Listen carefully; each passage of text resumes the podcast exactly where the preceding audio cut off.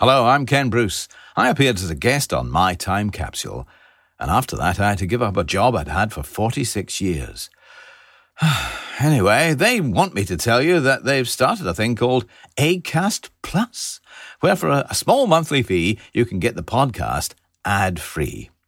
For me, I think the ads are the best thing in it. That Fenton Stevens, he does drone on a bit. Anyway, whatever you like, do something and have a go at it. ACAST Plus, my time capsule. Thanks, Ken.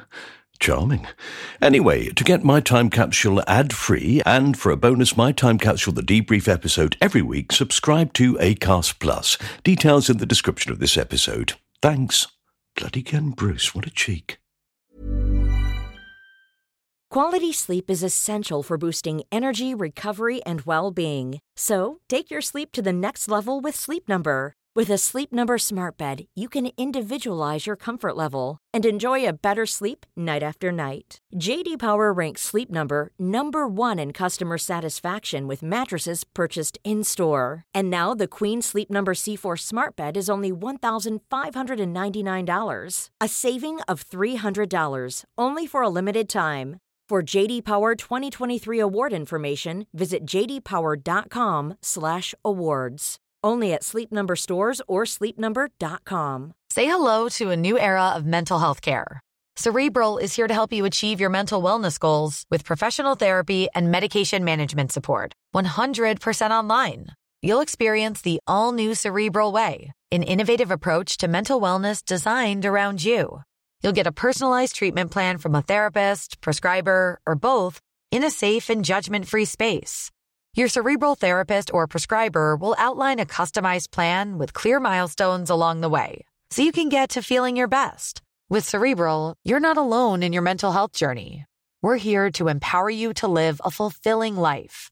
So take that first step towards a brighter future and sign up today at cerebral.com slash podcast and use code ACasts to get 15% off your first month. Offer only valid on monthly plans. Other exclusions may apply. Offer ends July 31st, 2024. See site for details. Hello,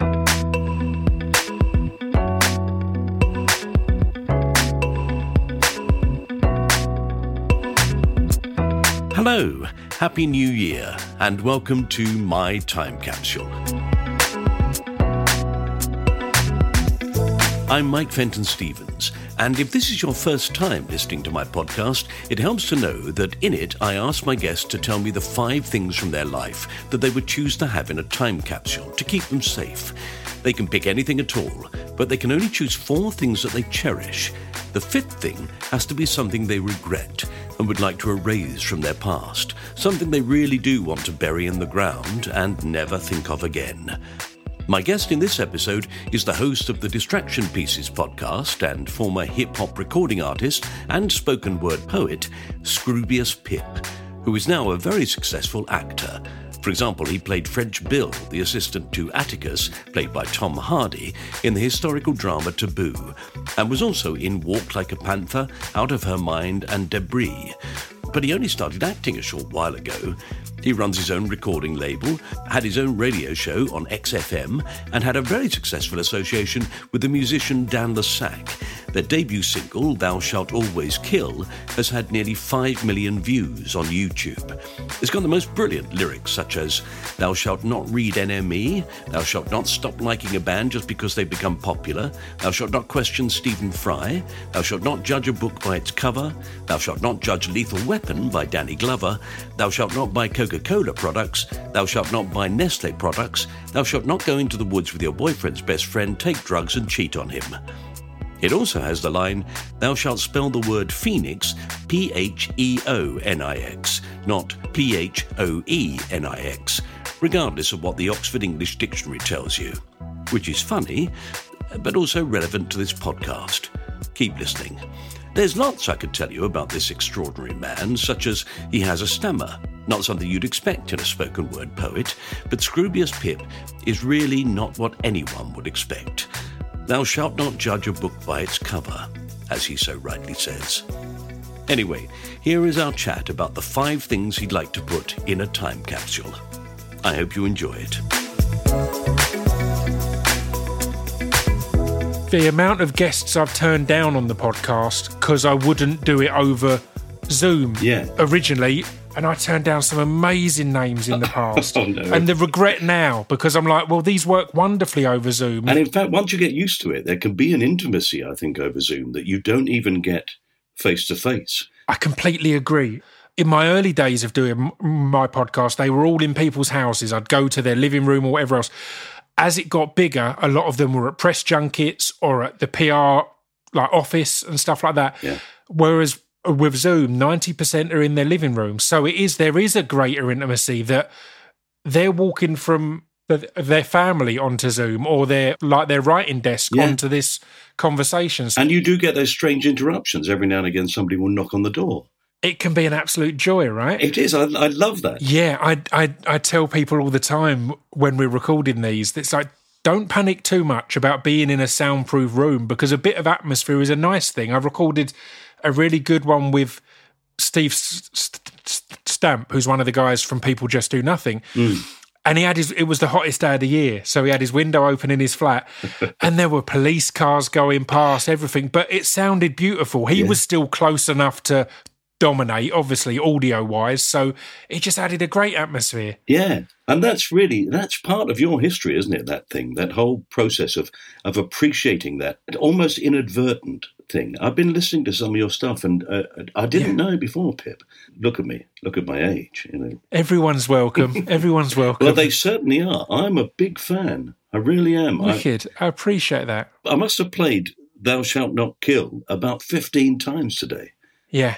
I just Yeah. ha- I've just But- had it going on a loop. the the beauty of my of my time gigging, I I, I gigged for pr- pretty much ten years, I guess, kind of straight. Um, and then I stopped, and I've moved into acting now, and I'm focused on that. But the beauty of the gigs was because I came up through the spoken word scene, but Dan Le Sac, who I worked with, came up through the dance scene, and I had a love of the hip hop scene, we did have a real variation in our crowds. You would look out, and they would genuinely be people of all ages and people of all all races and different backgrounds. And we'd get indie kids and punk kids and hip hop kids and the spoken word crowd and the dance crowd, and it was a beautiful thing. It kind of it was scary because it meant we didn't fit into any any c- category like Yeah. an indie band from a label perspective you can go right here's what coldplay did.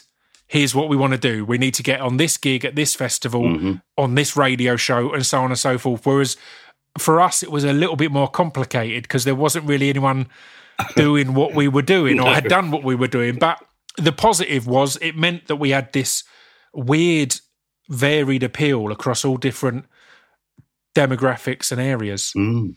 And it opens it up for all sorts of people coming behind you. That's the thing, I think, with that Yeah. sort of stuff. It's amazing, isn't it? Once somebody discovers a new way of doing something, lots of people go, Yeah. Do you know, that's not far off what I like doing. Yeah, I I I remember in around 2006, I think it was, being asked to do an advert, a spoken word piece on an advert, and I was like, no, I'm an artist, I'm not up for this.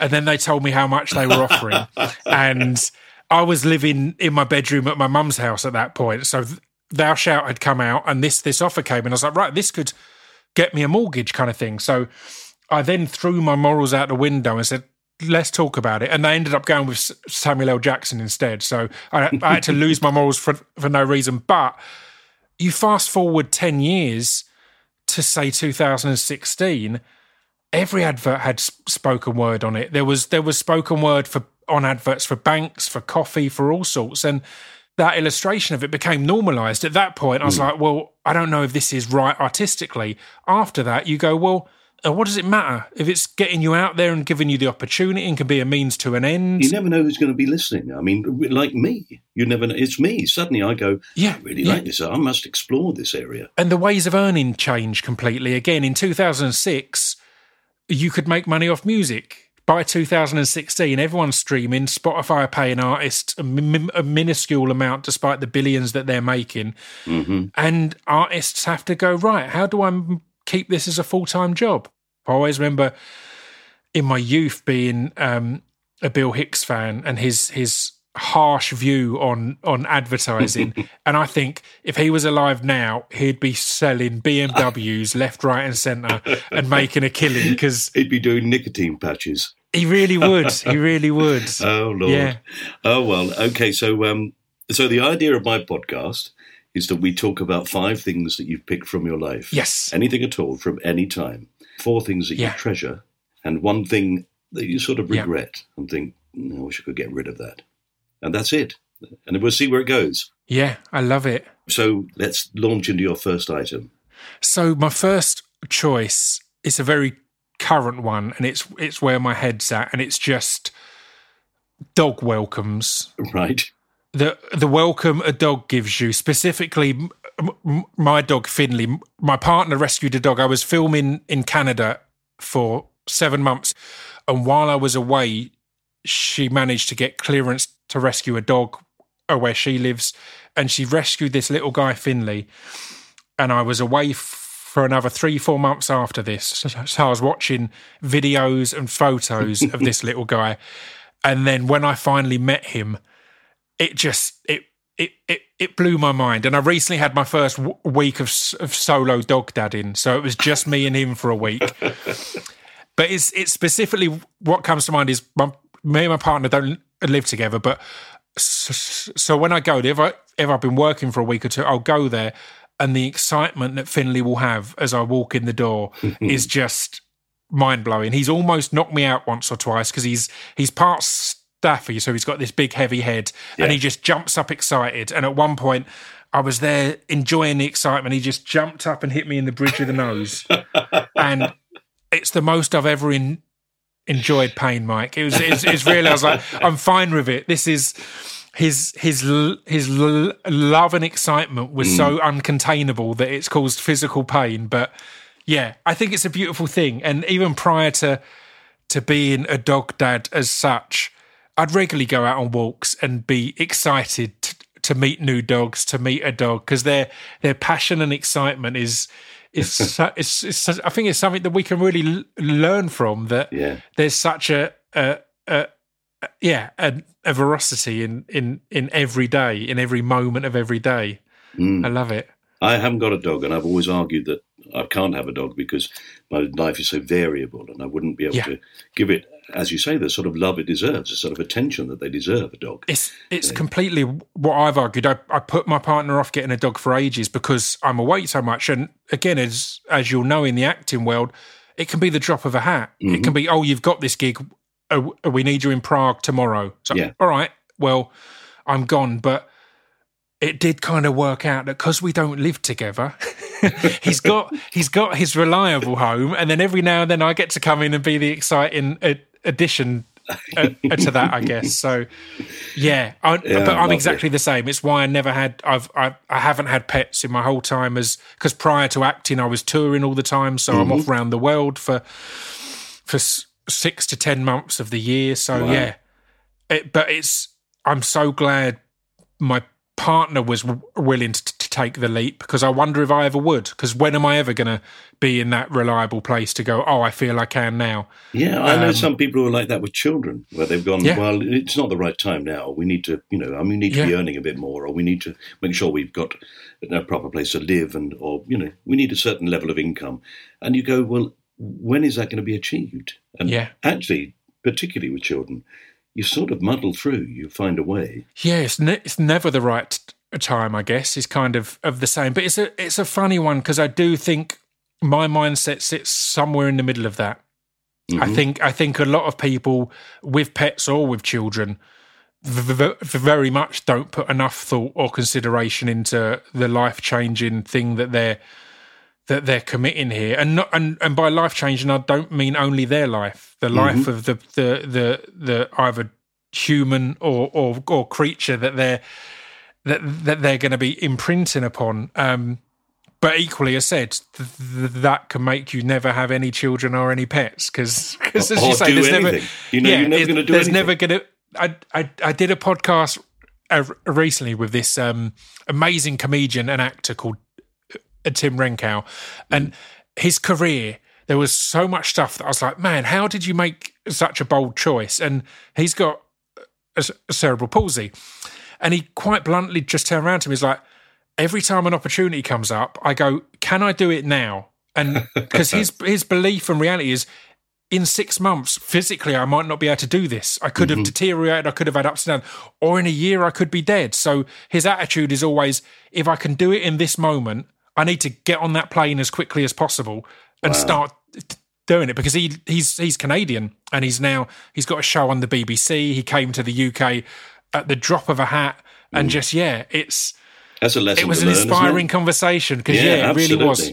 Rather than looking at it as a restriction, he was like, "No, it's a lease of life." Because everything that comes up, I go, "Yeah, I might not be able to do. Th- it's it's it's it's always now or never Mm. thing." Which weirdly, I've got now and never tattooed on my hands because I'm a big a, a big believer in that. I think there's so many things particularly for artists, it's easy to pontificate and procrastinate and go, Mm-hmm. well, I have it with scripts I'm working on, for example. I could easily go, well, no one's asked me for this script. so, right, who cares? Let's write it and then let them know that this is what they needed or what they wanted. And Yeah, yeah. I think there's always a million reasons to go, let's put it off. So I'm, I'm very much on that. Yeah, that now or never thing, I guess. Well, absolutely, that is a lesson. I mean, he sort of, in a way, is saying, well, because of the cerebral palsy, I don't know what my life's going to bring me. So I need to make those decisions now. And a lot of people might say, well, yeah, okay, fine. You know, that's not me, obviously. But in fact, Yeah. that's all of us. We're all in that situation. You never know what's around the corner. And, and you will, I bet you, if you don't take those things, regret them in, you know, six months, a year, 10 years. I don't know. Yeah, exactly. Ex- exactly. It's it's. I, I I'd rather regret the things I did than the things I didn't do. Absolutely, because yeah. there's no control over that. There's no. It's it's an endless mystery. At least if you try something, you can go, oh man, I can't sing Gold by Spandau Ballet. It turns out, but boy, did I get up there and give it a go. You know. Yeah. Somebody said that to me recently, said, you can always say sorry. Yeah. which I think is good. You know, that's true. You can always say to people, "Sorry, that was shit." Yeah, I'm I'm big on the um ask for forgiveness rather than permission. The um Ah. a, a, a video I did, I did it. I had a my first ever solo song was a song c- c- called Introduction, and I had a 100 pound budget because I was doing it on my own record label. The the video has gone on to have four or five million views, and it was the single that blew me up as a solo artist. But in that video, we recorded it all in a a metal storage container, like a mm-hmm. shipping a cargo thing, and I was doing it in one take. It had to be one take because there's a point where I cut my beard off, I, sh- I shave my head as I'm as I'm rapping or lip ah. syncing.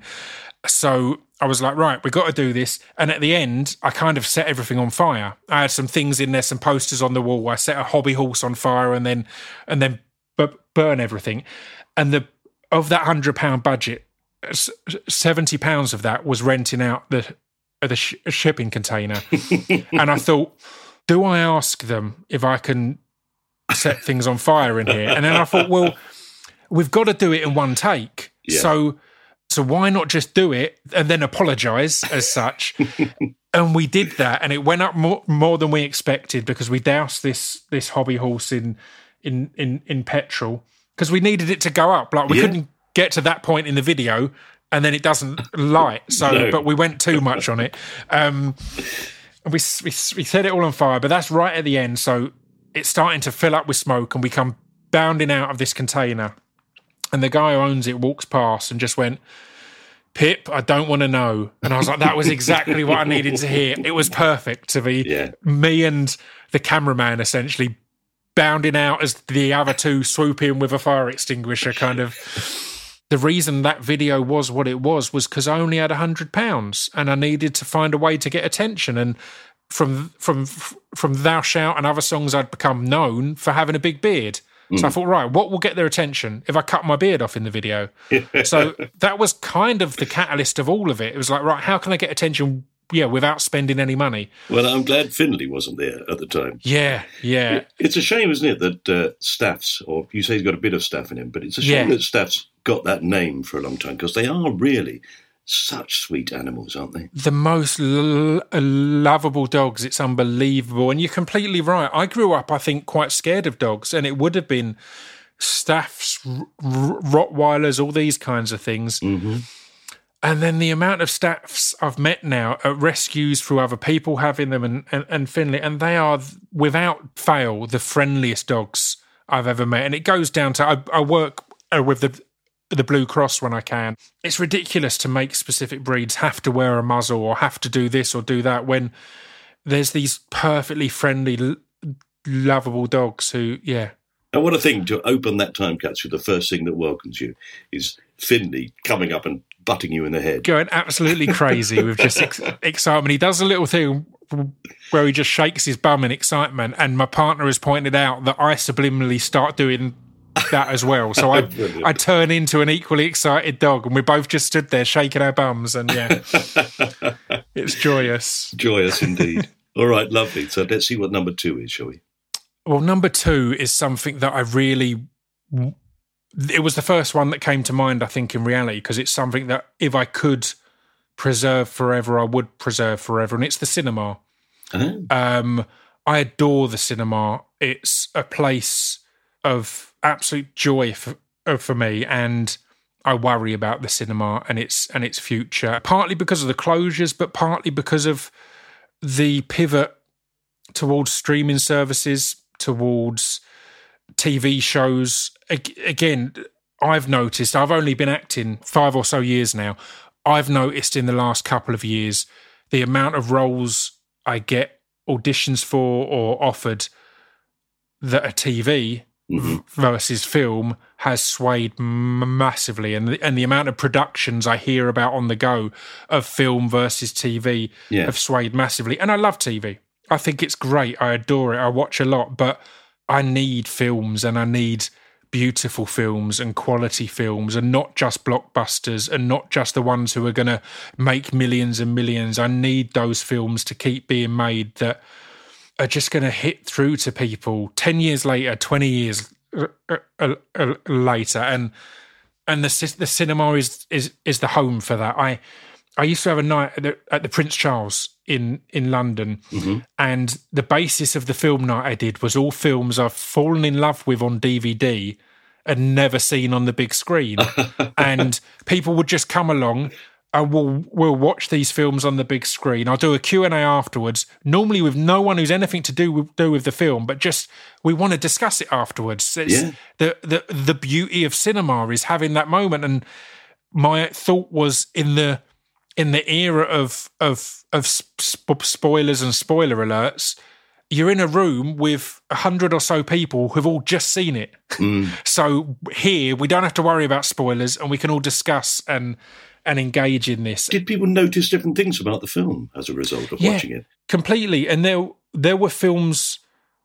It's it it's what really made me choose cinema rather than film because a lot of these were films that I've watched tens of tens of times, like mm-hmm. adore them. I saw something different when watching them on the big screen. And the fact is, when you're in that big dark room and you're not in these days distracted by your your phone, but even just l- looking around your living room and thinking, "Oh, I need to remember to put that t- take that mug out and wash it," or And of course, you have the option at any time to stop it, don't you? You can Yeah. stop it. You can just press Yeah. a button, freeze it. you've got that control. Cinema, no, no, no, no. No. No, you give yourself up to it, and you. And I also think the thing that's underrated in the cinema is the sound.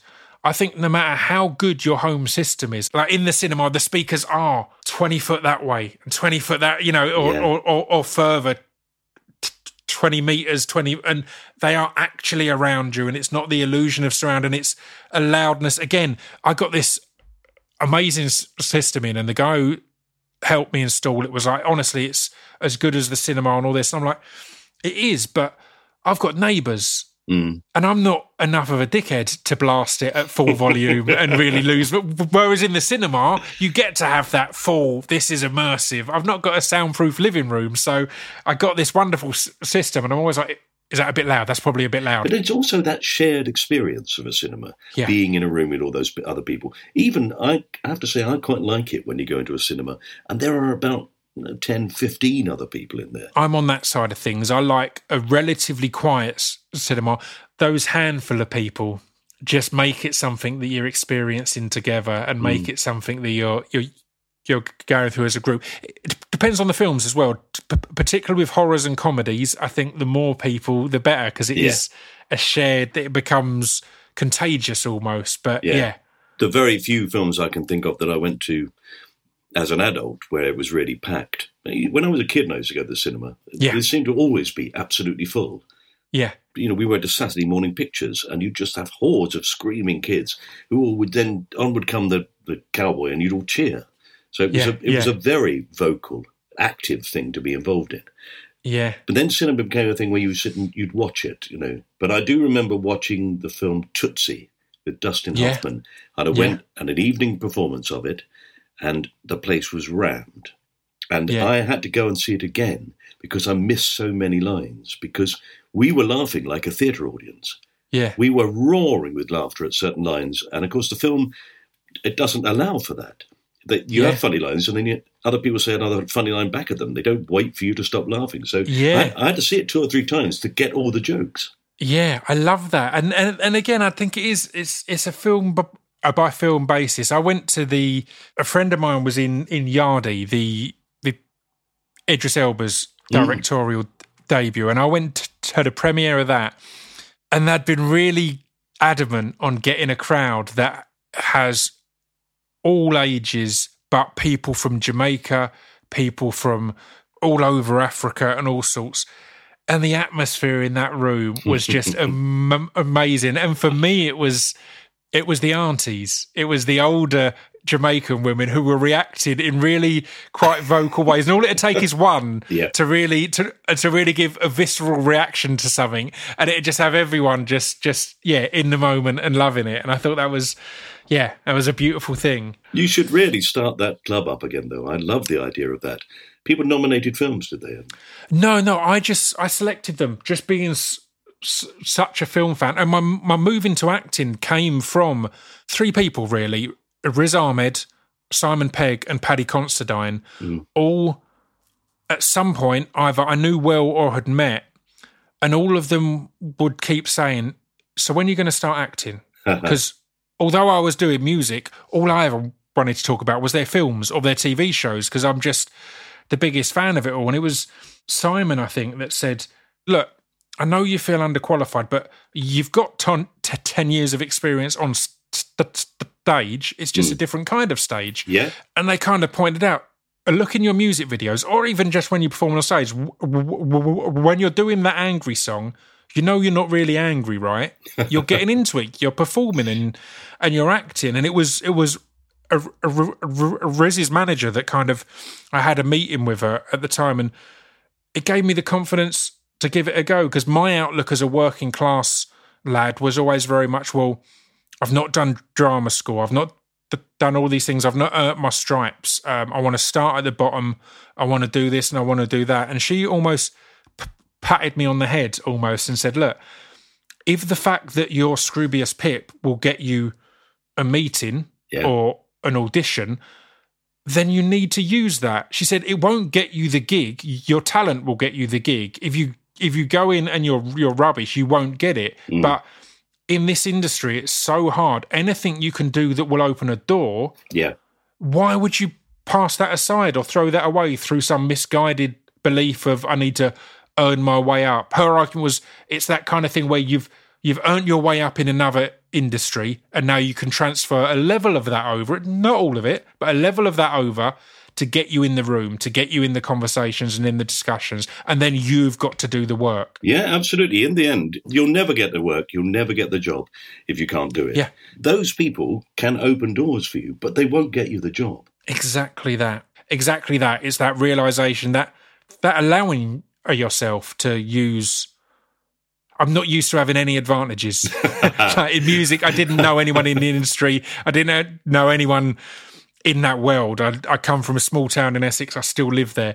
So, kind of that thing of going, look, if you've got an advantage, it's an earned advantage. So, use that. If it'll get, I said, if it'll get you that opportunity, but uh, quite r- rightfully, only your ability will will get you across the line. Yeah. I was really uh, uh, lucky. One of the first TV shows I did, um, I worked with Tom Hardy, Mm. and we really hit it off. I'm a huge fan of his work, and when I was going out to America to try and have some meetings, again, like not coming from this industry, I've been very much, particularly before I had representation, I've been very much look. I want to get in a room with these casting directors and just say hello, Mm. not be up for anything. And I did that through cheekiness, through any emailing or, or social media I could.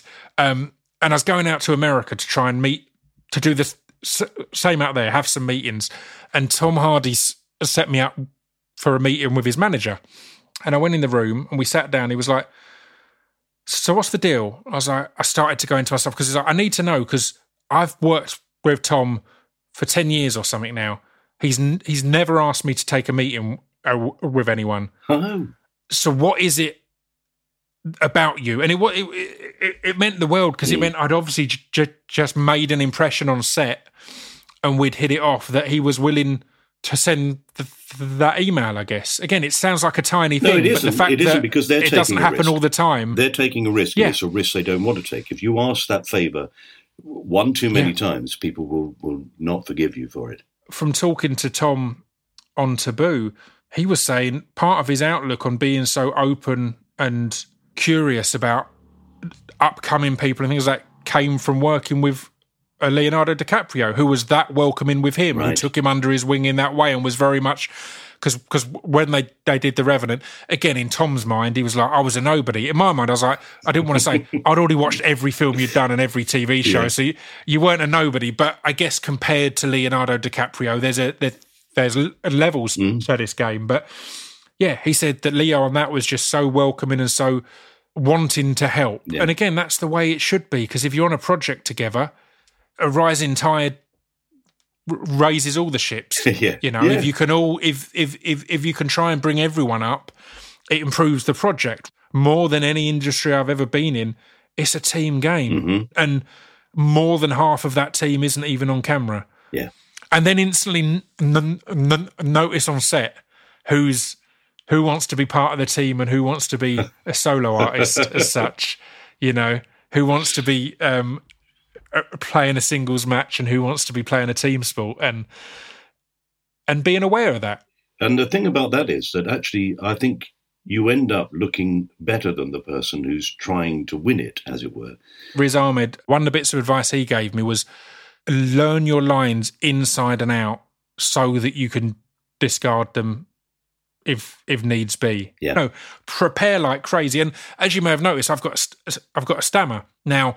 When I'm acting, I can get that under control, but there is certain tricks and there'll be certain breathing points and things like that. So I will have to over prepare in many Mhm. ways to go right here's how i'm going to get through each sentence here's how i'm going to make it work because if my character hasn't got a stammer i don't want them want them by default to have to have a stammer No. so i can i can find ways around that and make that work Rowan Atkinson has a stammer, and you would never know that. i learnt that as a kid and it was honestly one of the most inspirational things as a, a young kid with a stammer because i learnt that his iconic delivery of baldrick Yep. is because he's as as I do. B- bees are a hurdle, so it had that extra punch and power because of his stammer. Yes. That that wasn't a restriction or a disability. That's an iconic piece of of, of British comedy. And right from the start of his career, that whole thing that the uh, the headmaster sketch that in a way made him famous. Have you ever seen that? Where he No, stands up sure. and basically he just reads a list of names at a registry. Yes, yes, I have seen that. Yeah, But you're right, that whole thing. Ah, young Bob. yeah. If you know, then you know that's what he's doing. It's what I think's exciting though, and I'm really I've I I did an interview for um a thing a thing for the BFI recently, and in that we I kind of discussed how I'd like to see more people with varied speech impediments and varied disabilities cast more because there's there's lightning in a bottle there hmm what what we aim for with acting is to deliver truth, right? To go out there and show truth on camera. The fact is, it's not true. We are we are are lying. We're trying to mask it as truth. A stammer, as an example, you can't control that. That is, it's so raw and it's so r- real. And and one of the things that we were discussing this, as as I was saying, I'd like to play some characters who have a stammer, but it's not their defining thing. Maybe it isn't even in the script. Maybe it's just right. You've got the role. Also, if you feel you're going to stutter, then Mm. go with it. Um, because I think there is something exciting there, and there is a realness and a a, a a rawness there that I think could be really exciting and can be harnessed. I did a podcast with J- Jess Thom, who goes under the name also of um, of Touretteshero, Yeah. and she's got a, a Tourette's, and she did an amazing performance of a Beckett play that I went to see, and I can't remember which, but it's it was very fast and very pacily delivered. But her Tourette's added an element that just had you your heart mm. racing because you're you're aware that it's such a quick and intricate piece, but it can go off the rails at any point, and it did, and it's man, it added something that I've not seen many times in live performance. And I think there's something there, man, that's kind of underutilized. As any character who has a stutter in a in a TV show, it's their affliction and they're trying to overcome it. It's the king's speech. It's been used many times for comic reasons by people who don't have a stammer, you know, of course. And I think there's there's so much space for it in drama. particularly if it's real. Yeah. I mean, we all, Yeah. in a way, have impediments. We all have impediments. Yeah. I mean, they may not be as pointed as that. They may not be as obvious Yeah. as that. But like you're saying, preparing a script, I always prepare a script and look for the moments that are going to trip me up. That, I, that when I'm saying it, are going to make me stumble or, or falter or get the line wrong. Yeah. So those are the bits Yeah. that I practice over and over again. Make sure that I've got them. Yeah. Or I will, as I'm sure you do, I'll build in a breath. I'll build in a moment's Yeah. preparation before I launch into something. So if you've got a difficult phrase, so it's the same process. Yeah, it's it's fascinating the things that you notice in these things. Like I'll, I'll, I'll I know I noticed over time that one of my built-in coping things is I'll add a kind of an er Mm-hmm. or something like that to give me a run up onto onto a a, a- letter I would get stuck on. Yeah. So there'll be regular things where it seems like I'm thinking or I've lost it. I'm not. I just know that if I go uh, Baldrick, I will get over that rather than just coming straight up, which I'm genuinely stuttering now as Baldrick. Yeah. But again, as you said about all of us having these impediments of some sort, hmm as we don't see them as impediments, or if they're not listed as impediments, it's what makes us stand out as an actor, Yeah. as a performer. It's it's it, it's our eccentricities that offer that something that someone else can't offer. So Hmm. I guess that's kind of what I was getting at with the kind of why when it's not listed as an impediment or a disability is it a uniqueness and advantage whereas when it is it's like oh are they going to be able to cope is it going to be this is it going to be that it's like no that's what what makes me stand out Why are posh people allowed to have a soft R? yeah yeah yeah Why? yeah yeah yeah And we never question Yeah. it. We just go with their posh. That individual style, which comes through everybody, everybody has their own way of doing things. Yeah. And in some people, it's fantastically attractive. And it's what draws you in. It's what makes you see them as a great actor. Don't know what it is. It's not definable. I mean, it, it now feels like this is essentially me pitching to get more roles and go, look, I've got something unique that you can't fake. well, it's a good pitch. It's a good pitch. Thank goodness for cinema. That's all I can say. Thank goodness, and you put it in there to preserve it. You've saved it. Yes. So, if God forbid it does fall apart, and I again, it's like we were talking earlier about when needs must, new ways come along, and what you don't want is those Yeah. new ways, new ways to end up replacing the system that was there. it changes the the way f- film is made as well.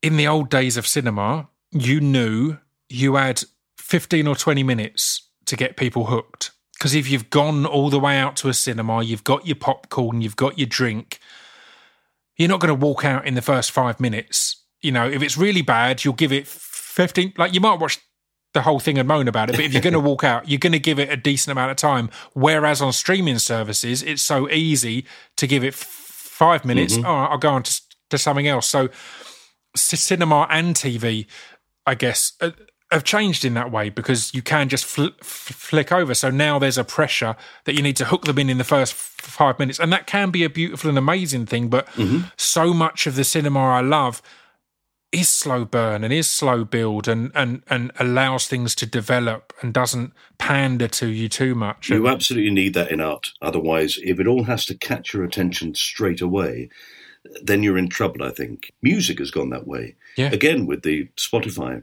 generation and the, the ability Yeah. to just go, nope, and just move on all the time. So you'll find now that nearly all pop songs start with the chorus and go straight Yeah. into it. when I was having stuff played on on the radio, the PR people would want to do radio edits, and I get that. I'm kind of okay with whatever is needed to get the album out there as mm-hmm. such, but they'd kind of say, look, the chorus needs to come in within the first 45 seconds or something like that. Here's the structures that are needed.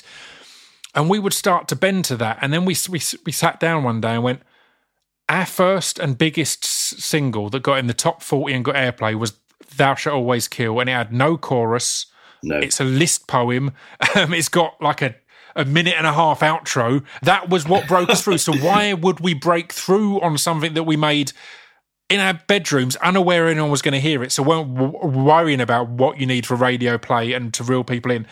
Why would we then change the formula of what worked Yeah. to fit with what is is meant to work? And I think we were l- l- lucky to have had that because that was a really it meant that we could then go no actually we'll continue to be true to ourselves because that's the only reason we're here that's the only reason you know the name scroobius pip Mm. because we did this thing that yeah was it didn't look for any of those that those rules And and again and again, the history of art is people saying, actually, do you know what? This is what I think I want to do. yeah I'd like to paint it so it looks as if it's in 3D.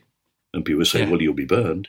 We're just going to have to burn yeah you. yeah Sorry. yeah It's a bad world. I mean, I I don't often read up on people, but I Mm. looked up certain things and I was really interested to see somewhere, now this may not be true, but you were quoted as saying that, that Feel It by Kate Bush is one of your favourite records. yes I love that song. But I'm only mentioning it now because it is absolutely a prime example of when are you going to sing the chorus? Feel It is the only song I've ever covered on a, a record. Uh, one of the moments that almost made my time capsule, I'll give it a quick sh- shout Go out on then. now, was me and my mum w- went to see Kate Bush on her, her recent r- return Oh, show. And it was an amazing moment because when Kate started the show, she was Kate Bush, the mother. And as she warmed into it, Hmm. she transformed back into Kate Bush, the performer, and it was such a beautiful thing to watch. Sat next to my mum, um, because obviously she performed it with her son. Her son was part of it, so it was it was a mother and child thing, and it's why I think it felt at the start it's like, oh, this feels like a mum doing a Kate Bush impression almost, because that's what it was. She'd been a mum for so much longer Yeah. than she had ever been Kate Bush as such, because that was such a a, a a start and end career. Mm. It, I mean, it was only over the first song I think that she transformed then back into the Kate Bush that I'd only ever watched on old old footage and heard on on CD. And yeah, Oh, brilliant. amazing one. But it didn't quite make the cut, so I won't Okay. ramble on anymore. All right. But cinema has, so we're going to have to Yeah. put that into the time capsule as your second Yes. item tip. And we'll move on to number three. Right, it's time for us to take a short ad break now, but I hope you're enjoying this episode enough to stay with us. We'll be back very soon. Here's a cool fact a crocodile can't stick out its tongue. Another cool fact you can get short term health insurance for a month or just under a year in some states. United Healthcare short term insurance plans are designed for people who are between jobs, coming off their parents' plan, or turning a side hustle into a full time gig. Underwritten by Golden Rule Insurance Company, they offer flexible, budget friendly coverage with access to a nationwide network of doctors and hospitals. Get more cool facts about United Healthcare short term plans at uh1.com. Hey, I'm Ryan Reynolds. At Mint Mobile, we like to do the opposite of what Big Wireless does. They charge you a lot, we charge you a little. So naturally, when they announced they'd be raising their prices due to inflation, we decided to deflate our prices due to not hating you. That's right. We're cutting the price of Mint Unlimited from $30 a month to just $15 a month. Give it a try at mintmobile.com slash switch. $45 upfront for three months plus taxes and fees. Promo rate for new customers for limited time. Unlimited more than 40 gigabytes per month. Slows. Full terms at mintmobile.com. Hey everyone, I've been on the go recently Phoenix, Kansas City, Chicago. If you're like me and have a home but aren't always at home, you have an Airbnb. Hosting your home or a spare room is a very practical side hustle. If you live in a big game town, you can Airbnb your place for fans to stay in. Your home might be worth more than you think. Find out how much at airbnb.com/slash host. Welcome back. Let's return to Scroobius Pip and discover what else he's going to put in his time capsule and whatever else comes up in the conversation. N- number three, it's what I'm calling the unity of tragedy. Um, and I'll explain a little more because the reason I want to put it in the time capsule is to isolate it. Because tragedy is obviously a bad thing. tragedy isn't f- fun. That's that's kind of a given. But the unity that can come from tragedy in a moment and often doesn't last long enough is one of the most beautiful things in the world. Um, and I thought of a couple of examples. One easy one, uh, when a Prince died. Prince is my favorite artist of all time. There's Prince, there's Kate Bush, there's a there's a handful in there. And when Prince died, it was incredibly sad. But then when I turned on the news and saw people at a, mu- a, mural of Prince all singing Purple Rain hmm. as one, there was it was unimaginably be- beautiful. And then you saw footage of people all around the world doing similar things. And the other one that came to mind, and again, this is why I want to isolate it because the tragedy is so horrific. But when the horrific Manchester bombings happened, hmm. it was one of the most ugly things in recent human history to to to know that man can be so horrific. But then when they did that gig and the crowd were there, I'm I'm welling up talking about it. Um, and Oasis sung "Don't Look Back in Anger," um, and there were people singing along, and it was a city that had been hit by this huge tragedy, and people in the crowd who had lost daughters and sisters, and they all came together and sung in this moment, and it was so beautiful. And I wish we could have that w- w- without the tragedy part.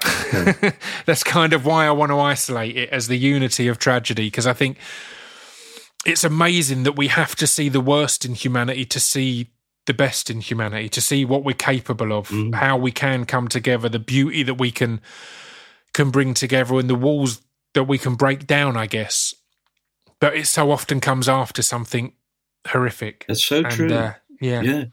There's often talk on TV about are we taking too many immigrants? Why are people coming to England and going through so many other safe countries? And the fact is, they're stopping in the safe countries too. We as a country, percentage wise, mm-hmm. take the lowest out of all of Europe. Yeah. And we're still in Europe. It's the EU we're not part of, it's the Union. We're still geographically in Europe. And we take the lowest, and we've had the audacity to put great in front of our name. Mm. And we so r- rarely r- r- relish the opportunity to show that greatness. We should be the highest in taking in people who are, are fleeing horrific situations in Afghanistan and all over the world. We should go, you know what? Uh, We're going to help more than anyone else and we're going to prove how great we are. But instead, we go, why don't they stop in France or in Turkey or in wherever else? It's like they do. They do, but we should play our part. It shouldn't be about that. So, yeah, the, wh- where does that unity go when there's not personal tragedy? Italy has astonishing numbers of people. Yeah, yeah, Germany has taken millions and millions of people. It's the illusion of a figure. You just write a figure down, and people go, wow, that's a big figure. And that can be a thousand people came over yesterday in boats, and you go, a thousand people? A thousand people a day? That's a lot of people. And yeah. that can really make people sit back and go, oh my God, oh my God, we're in real trouble. And they react in a sort of visceral way to it.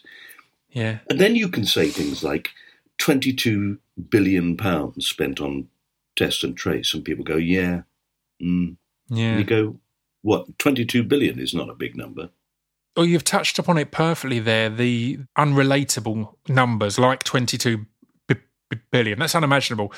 We need to be touched by these things personally because Afghanistan is drenched in tragedy at the moment, hmm but we've not had the same unity that comes from tragedy that we saw with the Manchester bombings, all these other things, because we weren't touched personally. It wasn't. It, it, it, it's easier to distance ourselves or detach ourselves from from that tragedy. S- s- So yeah, I wish that we could do more to have those moments of beauty because it has almost become a thing now that anytime something horrific happens, if I'm feeling really down by it, I'm like, but but just wait. Mm. Like it won't be worth it, but something is going to come that gets you to see that the best of humanity, and that'll be that'll be a moment at least. Yes. There were certain things that happened as a result of lockdown that were really quite beautiful. Yeah. That whole idea of clapping, when it first started, I thought, mm, this sounds a bit, you know, I, di- I wasn't keen on the idea, actually. I, was, Mate, I was the same. I was so negative, and then the first time I went on the doorstep, I had tears in my eyes. I did have one occasion where we, we were standing in the street clapping, and it was great. And it, it became a bit like a carnival, really. Everybody was having fun, and we were all clapping Yeah, and making yeah. banging saucepans and things. And then a woman in a nurse's uniform walked down the street and started to cry. Wow! And I said to her, "You all right, love?" And she said, "Lot, I've seen a lot of people go today. I've seen a lot of people go." Oh man! And I thought, "Oh, fucking hell!" And that really did bring it home. You know, it, Yeah. it wasn't a carnival. The first time I went out to to clap, by pure chance, as as someone was out having an evening run, and I bet they got the best their personal best time ever because all of a sudden they've got they've got the whole of the, the, the whole of the town applauding, and I, you saw them look round like. This is weird, but it's going to put an extra sp- spring in your step, isn't it? I, I like to think that they were right at the end of their run and starting to lose their steam a bit, and then suddenly, oh come on, Yeah, if one good thing came out of it. Well, that is a lovely concept. It's a really wonderful thing, and there's no doubt that it does exist. And I think being aware of it maybe will make it last longer. Yeah, Going, look at this, look where we are, look how we feel, look how close we all feel to each other, and also how responsible for each other we feel. yeah, And it's very easy to lose that sense of responsibility. You know, Afghanistan, uh, they brought it on themselves. You know, they're, they're fighting a war. It's nothing Yeah. to do with us. And that's not true. Yeah, but it's it's the manipulation. Well, one thing I was reading, which blew my mind at the time. Do you remember uh, when Boris did an interview and they asked if he had any hobbies, and he started mumbling about, "I like to get wood and I like to make carve little buses out of wood." And it was this weird, odd story that went viral. It then meant that if you googled Boris and bus, that was what came up first, Oh, rather than God. the 350 million. So it's a very viable theory that that wasn't a bumbling bit of nonsense. That was a calculated move to go, look, let's change the narrative and manipulate these people. And everyone Mm-hmm. watched and went, he carves buses out of bits of wood in his spare time. Yeah. He's like, that's crazy. It's like, yeah, that's because it's a lie, because it's a pure manipulation to to change how how perception is, and that kind of thing made me go, all right, Mm. n- know your enemy Yeah, yeah. be aware of who you're dealing with here. we are in a very dangerous situation because while everybody's saying there's not an alternative, you even hear on the news now, well, we do need to do that. Quite often, we are making assumptions about the whole way that things are run and the way that the world Yeah. is run. Recently, the whole thing of, well, we have to reform the social care system. That phrase has been said on the news by newsreaders. Hmm. We all know the social care system has to be reformed. And you go, Yeah. well, do we? Or do we just need to fund it better? Yeah, that, I think one of the biggest um, tricks of language is the term common sense because it it suggests you shouldn't question it. Mhm. Well, that's common sense. It's common sense. We have to uh, uh, reform the social the social care system. So it's common sense. Yes. Right. That means that we just accept it. Yeah. and it's it's used so r- r- regularly, and it's it can be a massive sheet over a, Yeah. A, a complex problem. Well, you don't have to think about that. It's common sense, isn't it? And also that thing of saying everybody knows. I mean, everybody knows Yeah. that we, you know, everybody knows. Everybody Yeah. knows that the National Health Service is a great cash cow that we have to somehow sort out. And we just have to work out the funding of the National Health Service properly. Well, does everybody know that? Is that Yep. true?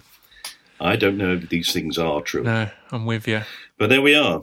So anyway, okay, Pip. The How do you phrase it? The The unity of tragedy the unity of tragedy. was was what I came up yeah, with. it's very good. The unity of tragedy.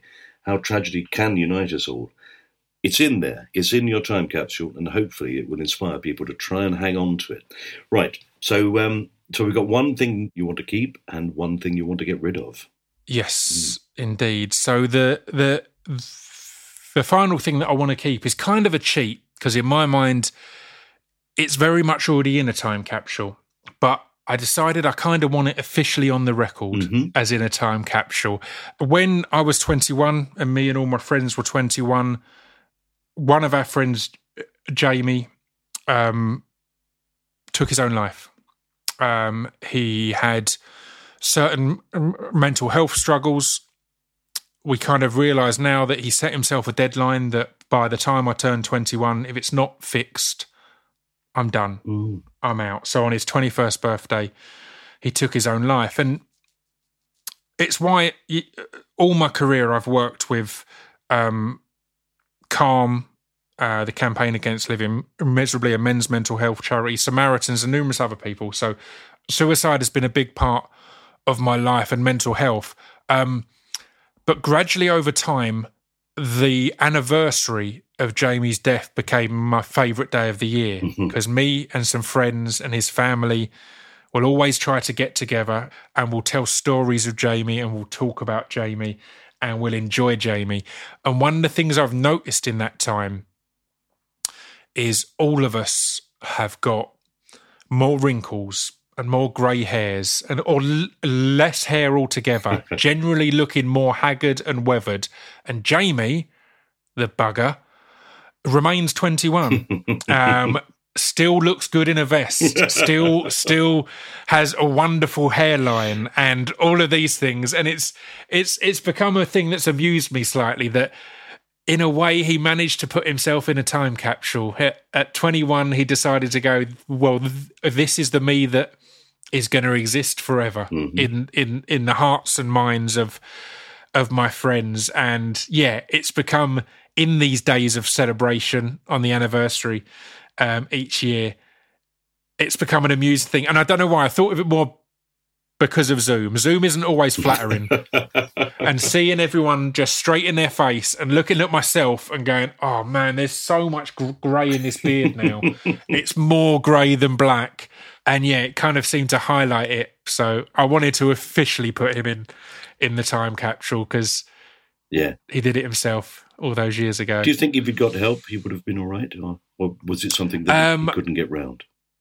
I think help wasn't at the place it was then that it is now. Mhm. Um, I think he was given medication. It wasn't the right medication. It didn't help. For a long time, that made me anti medication. But the more I've spoken to people, the more research I've done, you realize it's so personal and individual. Th- therapy in itself, it isn't a case of, oh, I'll go to therapy and it'll work or not work. You, it might take you two or three tries to find the right th- therapist. Mm. S- similar with medications. Medication m- might not be for you, but it might be really helpful to get you to where you need to be for therapy and so on and so forth. But it might take two or three different tries on different medications. And mm-hmm. sadly, these things aren't immediate. It can be a period and things like that. S- So, yeah, it's hard to say what could have been or would have been, mm. but um, we certainly felt at the time that the, that the medication he was put on increased his paranoia, increased his discomfort, essentially. Mm. And it's an interesting thing because just because of, I don't know, on my first album, I had a song about suicide um, called The Magician's Assistant. Um, and because of that, I've had a lot of conversations over the years over social media or with people or at shows with people who that song hit a chord with. And it, it I don't know, it means that I feel I've learned a, a lot about it and my opinions have changed. Again, at the time, I was furious Mm. at Jamie for doing that. Hmm How could he do that? But then over time, there's been periods I've respected it. I've respected the idea of going, look, I've tried my best. It's my right. You know, the thought, it suddenly felt selfish of me to go, well, I would rather you went on s- suffering. Yeah. than than die. It's, if, if if if the suffering was too much, it's his right. He knows more than me of of what's going on in his his head. So yeah, I don't know where I'm going with that, but it's been an interesting journey on the complexities of of suicide as a as a topic and as a subject. And as I said, I worked with Calm, the campaign against living miserably, a men's mental health charity, essentially f- f- from their inception. Mm. And weirdly, the woman who started Calm then moved over to take over the British Stammering Association, and she didn't know I had a stammer. So, so, so a mutual friend of ours, Eddie Eddie Temple Morris, she hit Eddie up and said, "Do you know anyone who's got a stammer who maybe could work with us and all this?" And he said. You know, Pip's got a stammer, right? She was like, I didn't know that at all. So it's kind of perfect that I now work with Jane Powell on on that as well. So, so yeah, Yeah. I love the idea of him being frozen, as it were. There he is. Yeah. This is me now for eternity. I think we should start introducing in this country those things you find on Italian and you know some French graves and Spanish graves. You know where they have a an enamel picture, yeah, and it's a picture that people have chosen to show them at their best. yeah. So, you know, you'll read and it'll say 93 year old great great grandmother, we miss her so much and everything. And there'll be this photograph of this vibrant young girl yeah, looking cheeky and I've got the world ahead of me. yeah, And, and in a way, they've gone, no, this is who she was, Yeah. not that little frail old person. yeah, completely. It'd be a beautiful thing. I love that. I might insist on it and pick my own photograph. Pick your best Yeah, headshot. this one. Pick your best headshot. That's the one yeah. I want. I love that. Yeah, yeah, that's beautiful. Yeah, but it's the same with all death, I think, suicide or not, that you have to look and try and find something in it Mhm. that will will encourage you. It's something I say a lot to friends who lose who lose someone. Um, that although it's not in your control in many ways, the sooner you can make that anniversary a celebration, the better. Mhm. The the sooner it stops being this burden that's hanging over you or this thing you're dr- dreading, the better. I go round and we have a barbecue normally with his mum and dad and his brother and sister. Mhm. And in reality, his mum and dad probably tell two or three of the same stories every year. but I look forward to them telling those stories the whole year until we get there and get to hear this the same story. And all of us do. I relish it every time because it's like I only get to hear these once a year. Yeah. It's like having a favorite album, but you can only listen to it once every year. Imagine how good your favorite album would sound if you only listened to it once every year. Uh, what a lovely idea. Yeah. What a lovely way of thinking of it. yeah. Well, then in that case, we should put him in there and uh, yes, definitely. preserve him, as you say, for all time. Lovely. Okay, Yeah. so now we've come to the moment where you tell me something that you sort of regret from your life or would like to get rid of from your life. Yeah, and it's a tough one because it's given me so much, but I think the the negative outweighs the positives. So I'm going to put social media as a whole in there because I think, and again, this is coming as someone who blew up on MySpace, Mm. who launched my career and got so much of my life through, who met my partner on social media. My Um, but the personal gain is a speck of light in the shadow of the overall negativity, in my opinion, that, that social media has has given over the years. It's n- a negative effect on our mental health. Its negative effect on our so- so- society, our general attitudes, our competitiveness, our them versus us, our tribalism. Donald Trump would not have been president if it wasn't for social media Mm. and that's a crazy illustration of of of, of the power and change that this that this has had. Yeah, So it sort of wins the Yeah. argument straight off, that one, doesn't it? yeah, Mm. it's it's it's a really tough one because, as I said, I wouldn't. I, at least my career would be very different. Yeah. but arguably I wouldn't have a career because the fact is, as I said at the start, I didn't have contacts, I didn't have any money, I don't come from a wealthy family. So the fact that I could put music up for free on MySpace and people could hear it, and YouTube as well, mm-hmm. that I could go, right, here's my platform, I've got a platform and I can work really hard to get it out there, but it's free and there. So much in my life has said, has come through social media, but it would be s- selfish of me to go, I want that at the cost of all the negative Mm. it's brought. And again, the, the the heartbreaking part is my damn addiction to the thing. um, I'd got rid of my personal Facebook years ago, and it was a breath of fresh air. Mhm. And I stopped using my my my work Facebook a year or so ago, and I do see myself gradually getting rid of Twitter next, Mm. and then my, my beloved Instagram, which has so many exciting excited dogs on there. Um, a lot of people do get a lot of comfort from these things, and they feel that Yeah. they're feel that they are having a contact with people through that. Thing. Yeah. But I think it's a I think it's in many ways a placebo. I think one of the reasons for our higher levels of mental health crisis is a lot of people are lonely and don't know that they're lonely because they've got all this d- d- digital interaction again pandemic aside Yeah, yeah. they've got all of this digital interaction but it's they've not got any f- physical interaction and i think our minds and our bodies know there's a difference between those things Mhm. and we, as weird as it sounds i think if we didn't have the placebo of the often false digital interaction we would go out and seek the real physical interaction Mhm. um, so i do think it's why we're in kind of a mental health pandemic as such because yeah there's a loneliness that we don't realize we're we're su- su- suffering i Mm, guess Yes.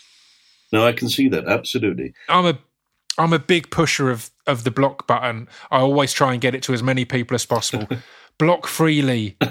you wouldn't have your window open and just allow anyone to stroll in and shout in your living room. It, it wouldn't seen be seen as a, a loss. A lot of people say is, yeah, but if you you block them, that's what they want.